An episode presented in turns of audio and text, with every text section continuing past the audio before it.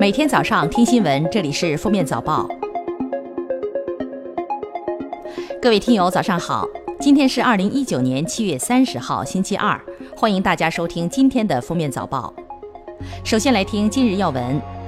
二十九号，国家卫健委老龄健康司司长王海东介绍，截至二零一八年底，中国六十岁及以上老年人口约二点四九亿，六十五岁及以上人口约一点六七亿。但中国老年人整体健康状况不容乐观。一是超过一点八亿老年人患有慢性病，患有一种及以上慢性病的比例高达百分之七十五，失能部分失能老年人约四千万。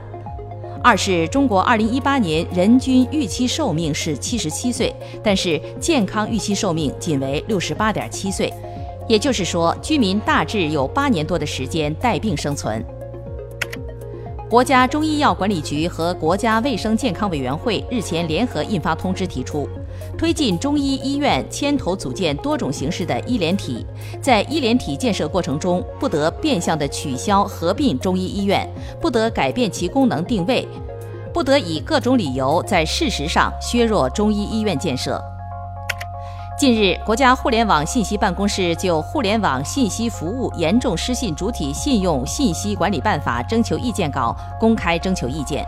通过网络编造、发布、传播违背社会公德、商业道德、诚实信用等信息，将会受到严惩，将被纳入失信黑名单的失信主体，依法依规实施限制从事互联网信息服务、网上行为限制、行业进入等惩戒措施。黑名单有效期一般为三年。农业农村部监测数据显示，目前全国鸡蛋的平均批发价格为每公斤九点七六元，比三月份鸡蛋价格最低时期上涨百分之四十四。山东一家超市蛋价已涨到每斤五点二元，为什么会涨这么快呢？蛋鸡场经营者张有才称，由于高温高湿，产蛋率下降到百分之八十八到百分之八十九。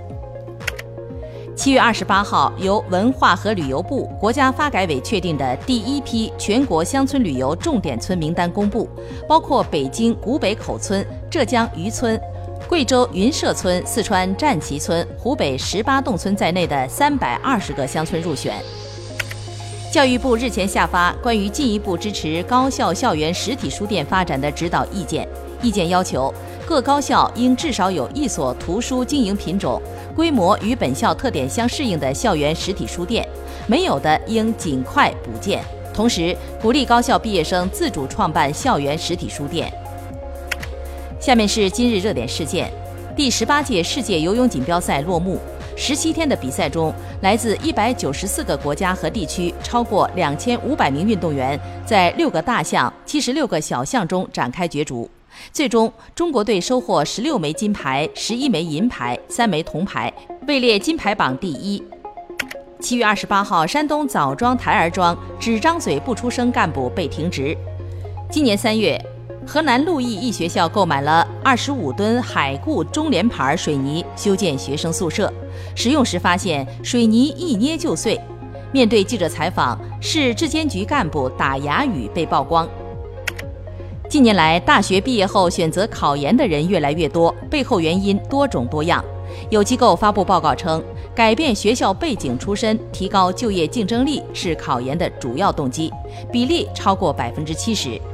另外，也有毕业生因不想就业而选择考研，有的大学生甚至是为了逃避逼婚。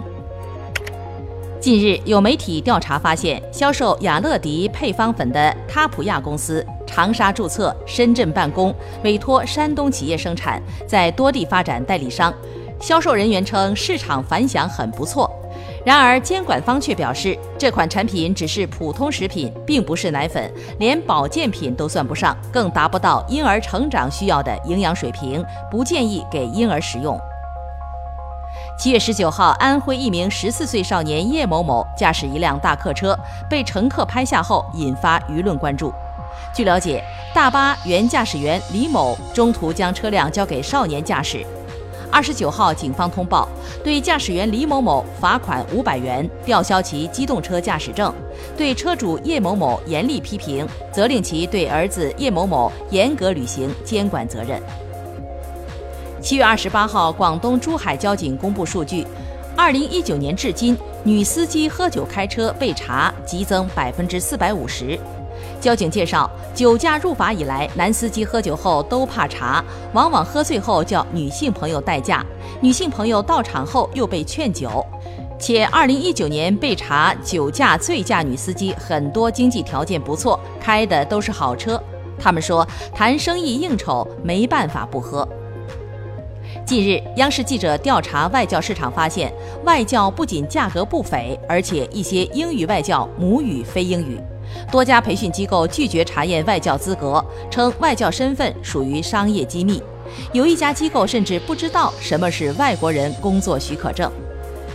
最后来听国际要闻。据美国趣味科学网站近日报道，美国国家海洋和大气管理局的数据显示，2019年6月已成为140年来最热的六月。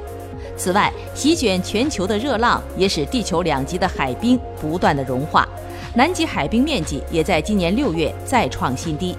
专家称，这种极端气温与气候变化有关。芬兰环境研究所日前发布消息说，近几十年来，波罗的海变暖加快，致使海蓝藻大量繁殖，海域缺氧面积扩大。在过去的一百年里，波罗的海水温平均每十年升高零点三摄氏度，但近三十年间升温加速。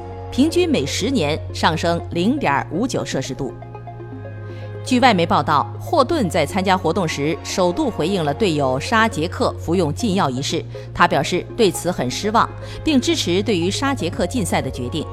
而此前，澳大利亚媒体就此事采访霍顿，后者一言不发，回避了记者的镜头。据阿根廷媒体报道，阿根廷与巴西两国财长表示，南方共同市场国家间统一货币已经迈出了第一步。阿根廷、巴西、巴拉圭、乌拉圭四国将成立特别小组，评估未来四国统一货币的可能性。报道称，这将会是一个较为漫长的过程，但是目前已经开始了第一步的研究。印度尼西亚首都雅加达地面下陷趋势难以缓解。总统佐科维多多打算加快在雅加达周边建墙，防止海水入侵，避免这座人口超千万的城市没入海中。感谢收听今天的封面早报，明天再见。本节目由喜马拉雅和封面新闻联合播出。